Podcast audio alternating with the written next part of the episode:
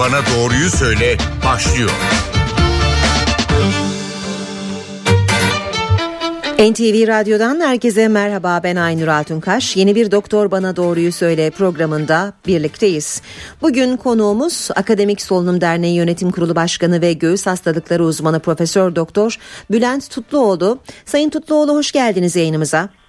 Hoş bulduk. Ee, Bülent Tutluoğlu aynı zamanda Covid-19'a yakalanan ilk hekimlerden.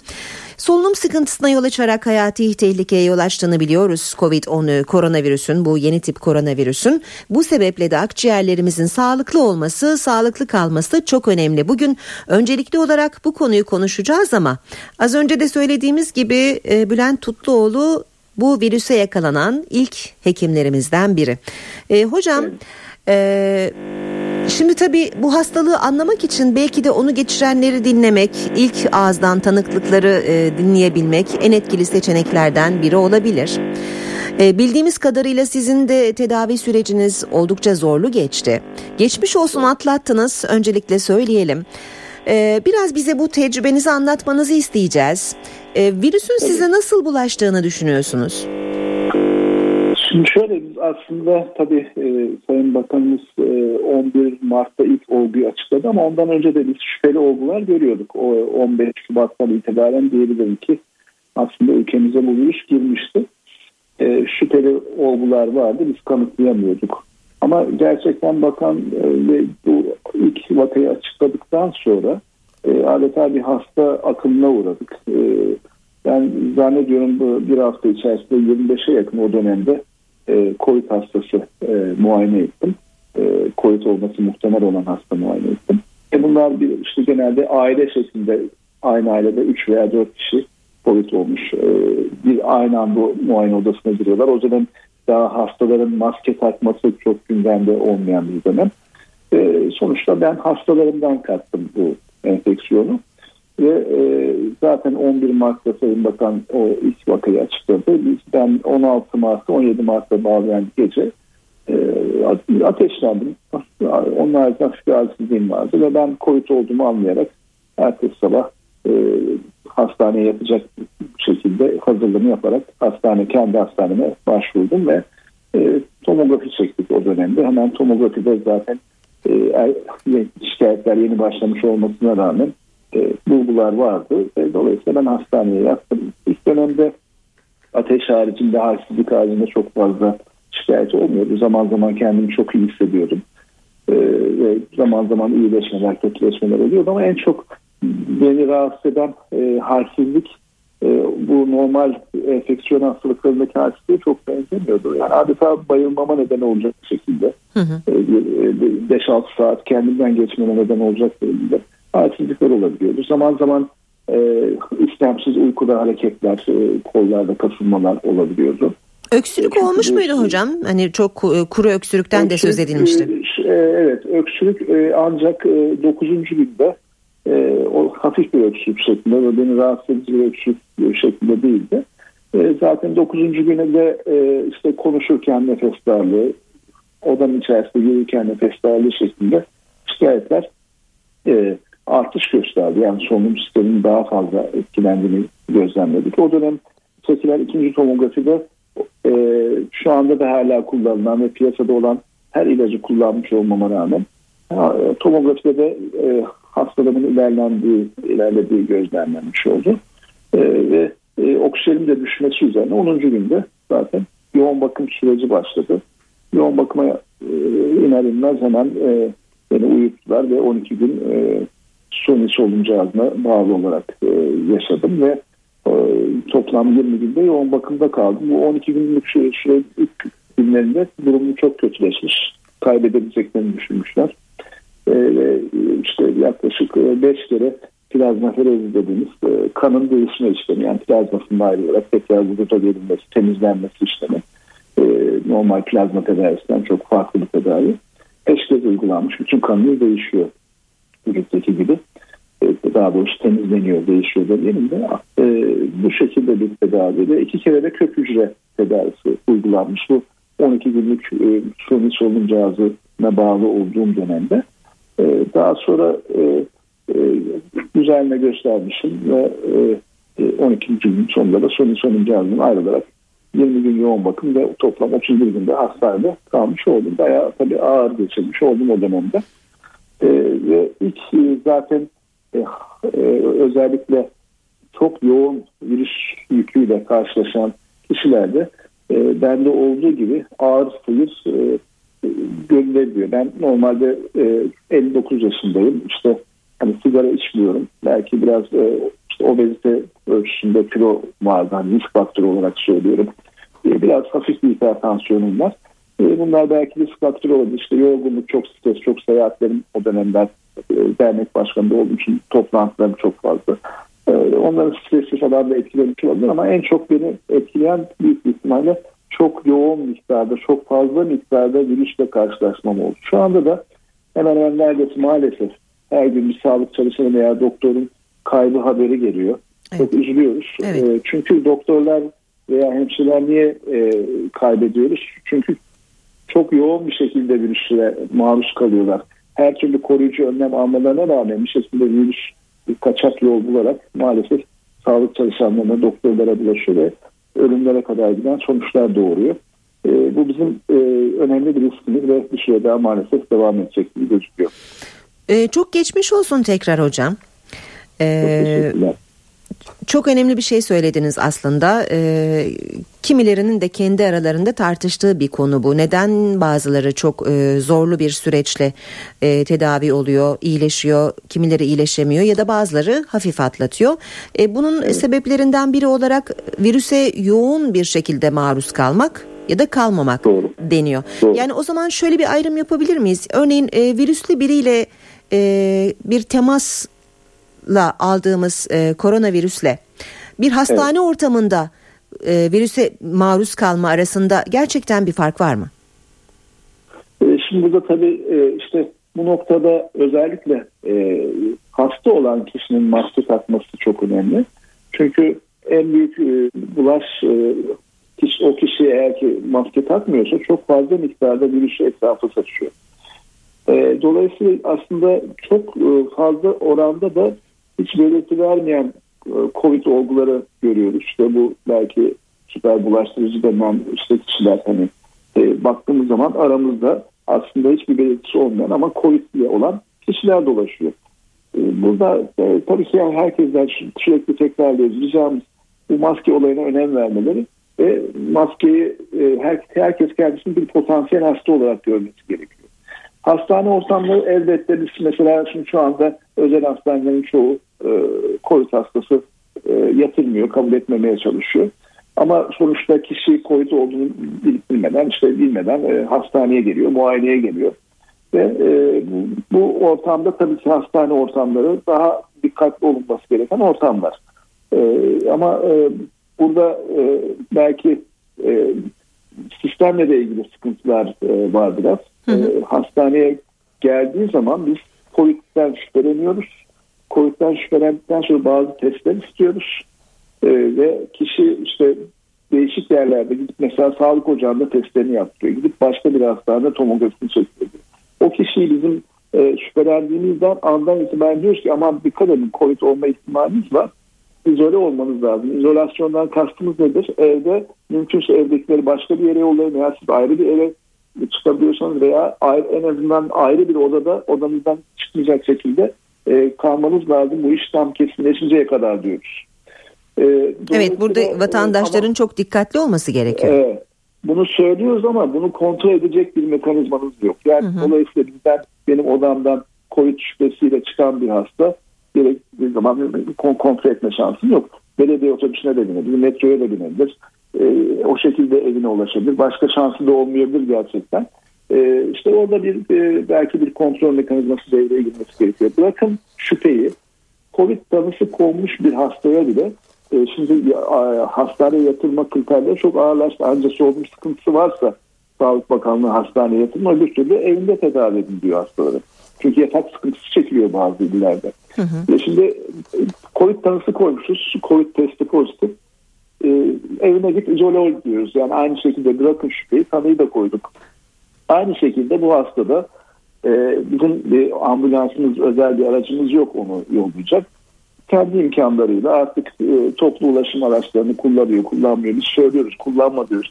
Yani kendi aracın varsa kendi aracın veya bir listeni götürsün falan. Bu şekilde söylüyoruz ama e, sonuçta biz onu kontrol etme şansına sahip değiliz. E, toplum içerisinde karışıyor ve evine gidiyor. E, evindeki izolasyon e, koşullarının bundan sonra takip edileceği yani bir haftadır bu şekilde bir uygulama var. Evinde kişilerin kontrol edileceğini bilmiyorum şu anda nasıl tam uygulanmasını ama yapılması gerekir zaten. E, ondan sonraki kontrol tabii ki e, ilgili e, aile hekimlikleri ve bu evet. ekipleri bunlar evet. kontrollerini yapacaklar ama bizim de maske, e, mesafe ve hijyene dikkat etmemiz evet, gerekiyor. Bizim de kendimizi e, koruma anlamında en önemli silahımız maalesef işte maske ve e, mesafe. E, tabii ki işte sosyal mesafe diyor, deniyor ama daha çok güvenli mesafe e, deyimini ben daha çok seviyorum. Güvenli bir yani Mesela diyelim ki bir hastane olsun başka bir yer olsun. Bir daha toplu insanların olduğu bir noktadan uzak durmamak. Yani onların içerisinde çok yaklaşmamak mümkün olunca kendimizi kollamak bu başka çaremiz yok. Hocam şunu da merak ettik e, hastalığı atlattınız zorlu bir süreçti evet e, şu anda kendinizi nasıl hissediyorsunuz yani böyle bir rahatsızlığı geçirmiş e, ve güçsüz kalmış e, hissediyor musunuz kendinizi yoksa yok artık tamamen eski sağlığıma eski sağlıklı hallerime kavuştum diyebiliyor musunuz? E, şimdi tabii ki burada ikiye ayırmak lazım. Hani bu böyle bir ağır enfeksiyon geçirdikten sonra inan, inanın tabii e, biraz önce enfeksiyon sürecinden bahsettim. O süreçte çok sıkıntı çekiyorsunuz. Yani halsizlikler, gece titremeler, e, ağız kurulukları, çoğu kişide şiddetli baş ağrıları, kas ağrıları, eklem ağrıları. Yani o ağır geçenlerde gerçekten çok kişiye hastalık süresince çok ciddi sıkıntılar yaratıyor. Ama e, hastaların diyebilirim ki üçte birinde en azından uzun dönemde de e, yani belirtili geçiren e, hastalığın üçte birinde uzun dönemde de e, uzun dönemden kastım da 3-4 ayda bulabiliyor. İşte, kimisinde nefes darlığı, konuşurken nefes nefese kalma, merdiven çıkamama, e, işte e, öksürük e, ve işte buna bağlı bazı fiziksel e, işte e, özellikle nörolojik bazı sıkıntılar bazı hastalarda kalabiliyor. Bunlar e, işin e, tabii ki gerçekten e, e somatik dediğimiz şeyler ama bir de psikolojik e, boyutu var bu işin e, psikolojik olarak etkilenen de çok hastalığı geçirdikten sonra e, psikolojisi bozulan ölüm korkusu ve tekrar hasta olacağım korkusu hı hı. E, kişilerde çok büyük psikolojik yıkıntı yapıyor. E, e, hani o açıdan ben kendimi biraz şanslı görüyorum açıkçası. Ben de e, psikolojik olarak e, öyle çok ağır yoğun bakım süreçlerinden geçmeme rağmen psikolojik olarak herhangi bir e, sıkıntı kalmadığını düşünüyorum. En azından benim düşüncem. Tabii çevremden de öyle bir şey geri bildirim almıyorum. E, şey açısından da baktığımız zaman bende kalan şu e, yoğun bakım sürecinde kullanılan bakım ilaçların etkisiyle daha önce gözümde öyle bir problem yokken katarak oluştu. Hmm. Katarağa bağlı işte tabii görme bozukluğu var. O işte biraz daha belki ilerlerse ameliyat olmak zorunda kalabilirim. E, bir de tabii e, uzun süre yattığım için e, vücudumda açılan yaralar vardı. O bölgelerde e, his kay, kayıpları var. His e, duyu alamıyorum hı hı. o bölgelerde. Onunla ilgili sıkıntılarım var ama çok büyük sıkıntılar değil. Yani geçirdiğim rahatsızlığın büyüklüğü karşısında. Evet. E, tabii ama bize gelen e, COVID sonrası gelen çok sayıda hasta var ki e, COVID sonrası sıkıntılar nedeniyle takip ettiniz ve bu belirtilerin başında da herhalde en önemlisi akciğerde işte sertleşme yapabiliyor. E, bende öyle bir şey e, çok şükür kalmadı ama hastalarımız arasında var e, ve bunun uzun sürede de kişinin hayatını etkileyebilen bir durum. Evet. E, çok e, sık Allah'tan görmüyoruz ama özellikle yoğun bakım süreci yaşayan hastalarda görülebilecek bir durum. Tecrübeleriniz bizim için e, önemli ve değerli. Ben onun için özellikle sordum. E, bu arada dinleyicilerimize hatırlatalım. Bugün Doktor Bana Doğruyu Söyle programında göğüs hastalıkları uzmanı Profesör Doktor Bülent Tutluoğlu ile birlikteyiz. Hocam anlıyoruz ki e, ve artık biliyoruz ki e, koronavirüs sadece bu yeni tip koronavirüs sadece akciğerleri etkilemiyor. Vücudun pek çok sistemini de etkiliyor. E, ama biz bugün evet. özellikle şu sağlıklı nefes konusunun üzerinde biraz durmak isteriz. E, hareketsiz kaldık pandemi sebebiyle e, 65 yaş üstü vatandaşlarımızın özellikle hareketleri zorunlu olarak kısıtlanmış durumda. Daha genç yaşta olup da bir süre evde çalışanlar da oldu e, ya da seyreltilmiş vakitlerde e, çalıştık. E, yani kısacası hareketimiz azaldı. Bu azalan hareket e, akciğerlerimizi biraz daha güçsüzleştirmiş ve tembelleştirmiş olabilir mi? Evet tabii bu, bu da e, olasılıklardan birisi.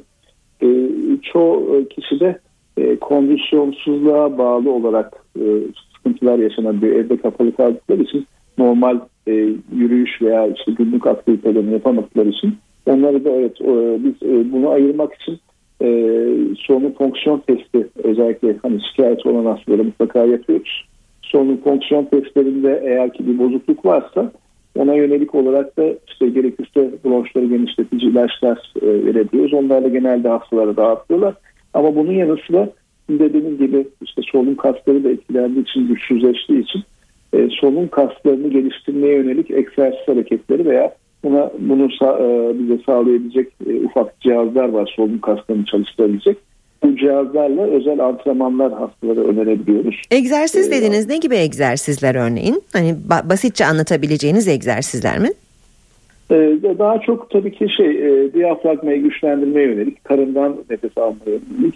E, aslında çoğunlukla e, sağlıklı nefes almayla ilgili bir takım e, işte tek öğretilen teknikler vardır. Hani bunu e, kişiler YouTube'da da e, gör, görsel olarak e, çok şey vardır bu konuda. Hı hı. E, çalışmalar daha çok solunum kaslarını güçlendirmeye yönelik.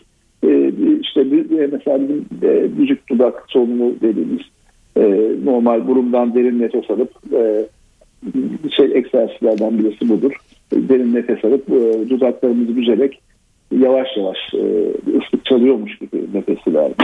Ve işte dediğim gibi bir takım cihazlar vardır solunum kaslarını e, güçlendirmeye yönelik. Bunlar böyle e, içinize derin e, nef e, hızlı nefes çekiyormuş gibi ve karın e, karnın şişiyormuş gibi e, diyafragmayı çalıştırır bunlar.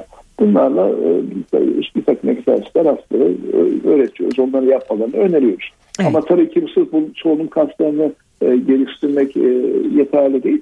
E, tabii ki en önemli e, nedenlerden birisi bacak kasları ve kol kasları. Onları da çalıştırmaya yönelik e, tabii ki egzersiz hareketleri veya yürüyüş e, mutlaka açık havada yapılması lazım. Şimdi e, sonbahar yaklaşıyor. E, sonbahar demek biraz da hani enfeksiyon e, riski olarak da riskli e, aylar demek. E, karşımızda bir e, grip mevsimi gibi duruyor sanki Eylül-Ekim.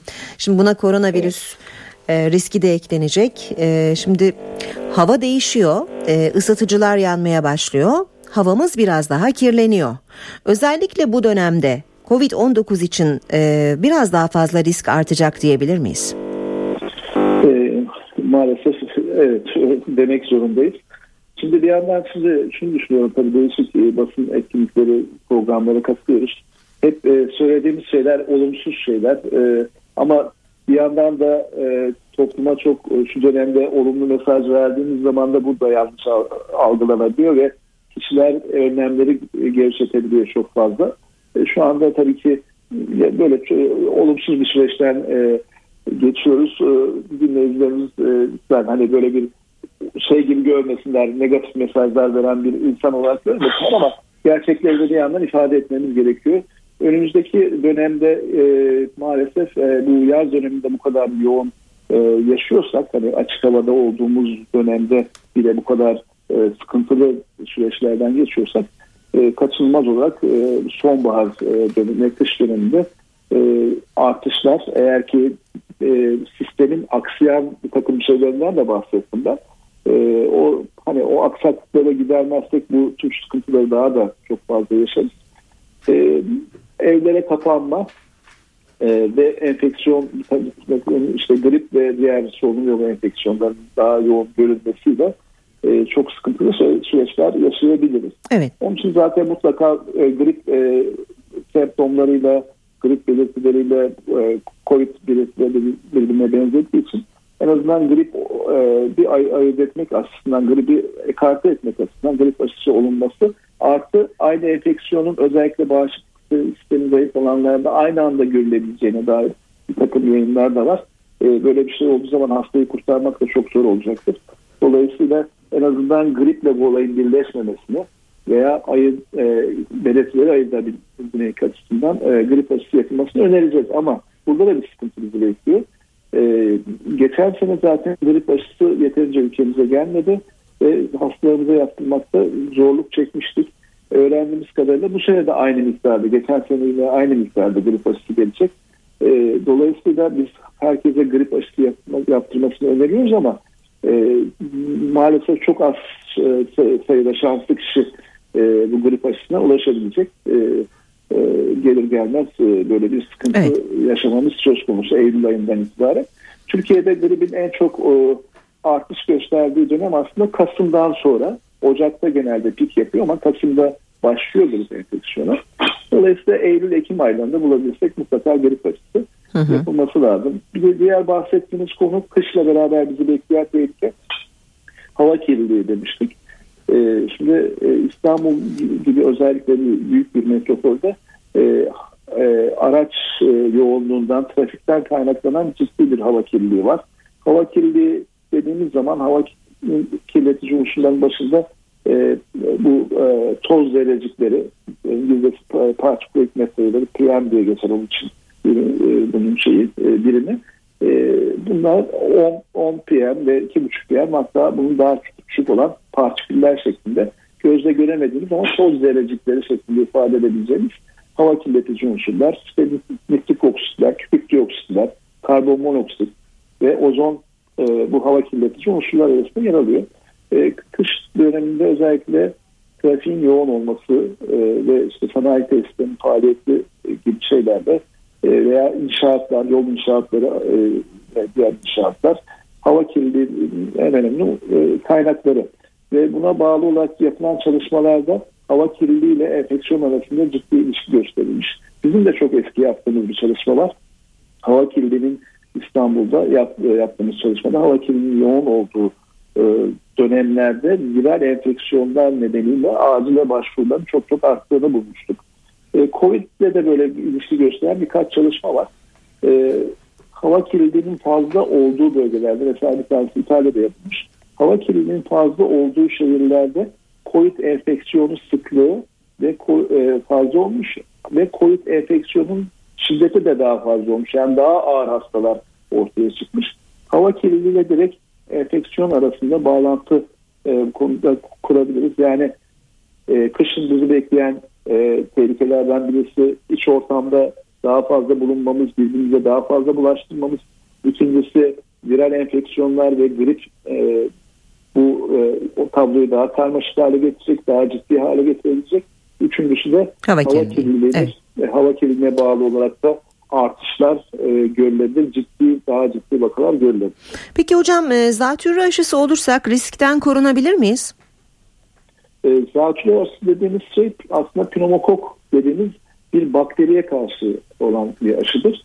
E, burada da biraz sıkıntılarımız var. Pneumokok aşısını biz aslında tabii yıllardır öneriyoruz e, risk gruplarına. Bir e, sonuçta bu mucize bir aşı değil ama yan etkisi az olan, yan etkisi çok çok az olan ve e, e, genelde risk gruplarına önerdiğimiz bir aşı. Pneumokok zatürrenin en sık rastlanan nedenidir. E, dolayısıyla e, e, bu çok sık görülen bir enfeksiyon olduğu için ona karşı biz korumayı hedefliyoruz. Şimdi COVID'de de şöyle bir şey var. E, yani zatürresi yaptığımız zaman COVID'e bağlı zatürreye karşı herhangi bir korunma elde etmiyoruz. Sadece COVID'li hastalarda yapılan çalışmalarda COVID enfeksiyonun üzerine hastaların değişik oranlar veriliyor ama ortalama diyelim %60'ında 70'inde üzerine başka mikroplarla olan enfeksiyonlar ekleniyor. Yani COVID enfeksiyonu var hastada onun üzerine başka enfeksiyon ekleniyor. Bu enfeksiyonların başında da pneumokok enfeksiyonu geldiğini gösteren çalışmalar var. Dolayısıyla biz pneumokoka karşı aşılanırsak en azından COVID'in üzerine eklenecek başka bir enfeksiyonu engelleme ihtimalimiz olabilir. E, bundan dolayı pneumokok aşısını öneriyoruz. Buradaki sıkıntımız da şu. E, bu e, pneumokok aşısının iki türü var. bir 13 e, mikrop içereni bir de 23 mikrop içereni. Önerimiz aslında önce 13 mikrop içereni e, hastaya uygulamak. E, arkadan e, işte 3-4 ay sonra ki bu süre bir seneye kadar da uzayabilir. E, ikincisi yani 23 e, mikroplusunu uygulamak. Ama bu 23'lü olanı şu anda ucuz da olduğu için Türkiye'ye getirilmiyor. E, ve e, Türkiye'de 23 e, mikroplu olan zatürresini bulmak çok çok zor. 13'lüsü hala bulunuyor. O da her an bulunmaz hale gelebilir. Çok yoğun talep olduğu için. E, dolayısıyla orada sıkıntımız bu. Evet. E, 13'lüyü genelde yaptırtıyoruz. Özellikle şu anda risk gruplarına ben öneriyorum. E, nedir işte 60 yaşın üzeri e, altta yatan hastalığı olan e, her yaş grubundan hasta, kronik hastalığı olan her yaş grubundan hasta veya bağışıklık sistemini baskılayıcı ilaç kullanan kişilerde mutlaka zatürre aşısı yapılması lazım. Ama bu sağlıklı kişilerde zatürre aşısı yapılabilir mi diye sorarsınız. E, e, bu isteğe bağlıdır. Kişi tabii ki e, isterse yaptırabilir. Koruyuculuğu mutlaka vardır. Ama birinci önceliğimiz tabii ki zatürre aşısı için risk grupları. Evet. Ama grip aşısı için bütün herkes şu anda, bütün popülasyon aslında. Peki hocam süremizin sonuna geldik. Ee, çok kısa e, şunu da sormak isterim. E, mevcut bir e, göğüs hastalığı olanlar, örneğin e, koa, e, astım ya da solunum yolunda bir sıkıntısı olanlar e, için e, zannederim risk daha fazla. Bu tür rahatsızlığı olanlar için ne önerirsiniz ve e, ikinci soruda yine cevabı çok kısa rica et, e, edeceğim. E, okullar 31 Ağustos'ta uzaktan açılacak ama 21 Eylül'de evet. de seyreltilmiş olarak açılması planlanıyor. Ee, evet. Milli Eğitim Bakanı'nın bir uyarısı oldu. Hani biz mesafeli oyunlarımızı bile hazırladık. Ama lütfen hijyen kurallarına uyun diyerek büyükleri uyardı. Sizin de uyarılarınız varsa alabilirim. Tabii. Şimdi kronik hastalıklar, e, özellikle kronik akciğer hastalıkları e, gerçekten e, riski arttıran hatta işte hastalığa yakalandığı zaman bu gruplarda daha ciddi, daha ölümcül sebebebilecek özellikle hastalık, altta yatan hastalık ağırsa e, bu böyle bir ilişki kurmak mümkün. Burada astımlar hani ast çok e, yaygın astım toplumda olduğu için e, hafif de olsa astımların ekstra korkmalarına gerek yok. Yani yapılan çalışmalarda eğer ki kişi özellikle astım koruyucu astım ilacını düzenli olarak kullanıyorsa Hatta COVID'e yakalanma ihtimali normal kişilere göre daha az bulunmuş. Dolayısıyla astımla e, hafif ve orta astımların çok böyle e, paniğe kapılmalarına gerek yok. İlaçları düzenli kullansınlar, e, önlemlerini alsınlar. Burada ağır astımlar e, daha e, riskli e, ve tabii koah e, özellikle ağır koahlar daha riskli grup. Bunlar tabii ki klasik e, koruma önlemleri ve alacaklar bir yandan bu hastalar için hareket etmek de çok önemli. Yani normal hareketsiz kaldıkları zaman e, nefes darlıkları artıyor. E, normal e, tabii ki önerilen egzersiz programı içerisinde yürüyüşlerini yapmaları gerekiyor. E, mümkün olunca e, e, tabii ki bağışıklık sistemlerini e, e, e, kuvvetli tutmaları gerekiyor. E, burada altta yatan şeyler özellikle sigara içen e, hastalarımız varsa mutlaka sigarayı bırakmak çok önemli. Veya aşırı alkol tüketimi, e, e, uykusuzluk, Bunlar hep bağışıklık sistemini zayıflatan şey, şeyler ve e, bunlara çok dikkat etmeleri lazım. E, tabii ki bir takım bitkisel işte bağışıklığı güçlendirici çok sayıda şey var. Burada isim vermeyeceğim. Bunların e, kısmi olarak belki zinde tutmak açısından bağışıklık sistemi faydaları olabilir. E, bunlardan yararlanabilirler. Dengeli beslenme, düzenli uyku. E, işte kontrollere bir yandan tabii gitmelerini arzu ediyoruz bu hastaların. İlaçların ayarlanması lazım ama tabii ki gidecekleri hasta şu anda tabii ki e, bazı hastalar pandemi hastanesi olarak ilan edildi. Normal hastanelerde genellikle dikkat ediliyor bu şeye bulaşmaması için. E, dikkatli bir şekilde gene kontrollerine gidecekler. Okullarla ilgili de söyleyeceğim tabii ki doğru bir karardı ertelenmesi ama ben e, 21 Eylül'den sonra çok e, pek e, olasılık olarak zayıf görüyorum. E, bakan bir bahsettiği e, durumu. E, çünkü okulların e, açılması bu enfeksiyonun e, yayılması açısından çok büyük handikap oluşturuyor.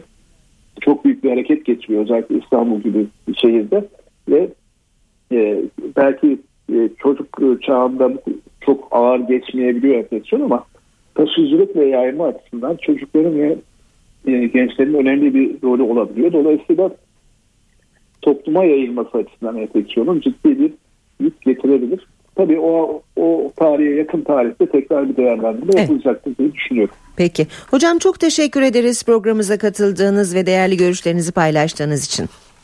Ben teşekkür ederim. Sağ olun. Doktor Bana sor, Doğruyu Söyle programının bugün de sonuna geldik. Konuğumuz Akdeniz Solunum Derneği e, Akademik Solunum Derneği Yönetim Kurulu Başkanı ve göğüs hastalıkları uzmanı Profesör Doktor Bülent Tutluoğlu'ydu. Yeni bir programda buluşmak üzere hoşçakalın.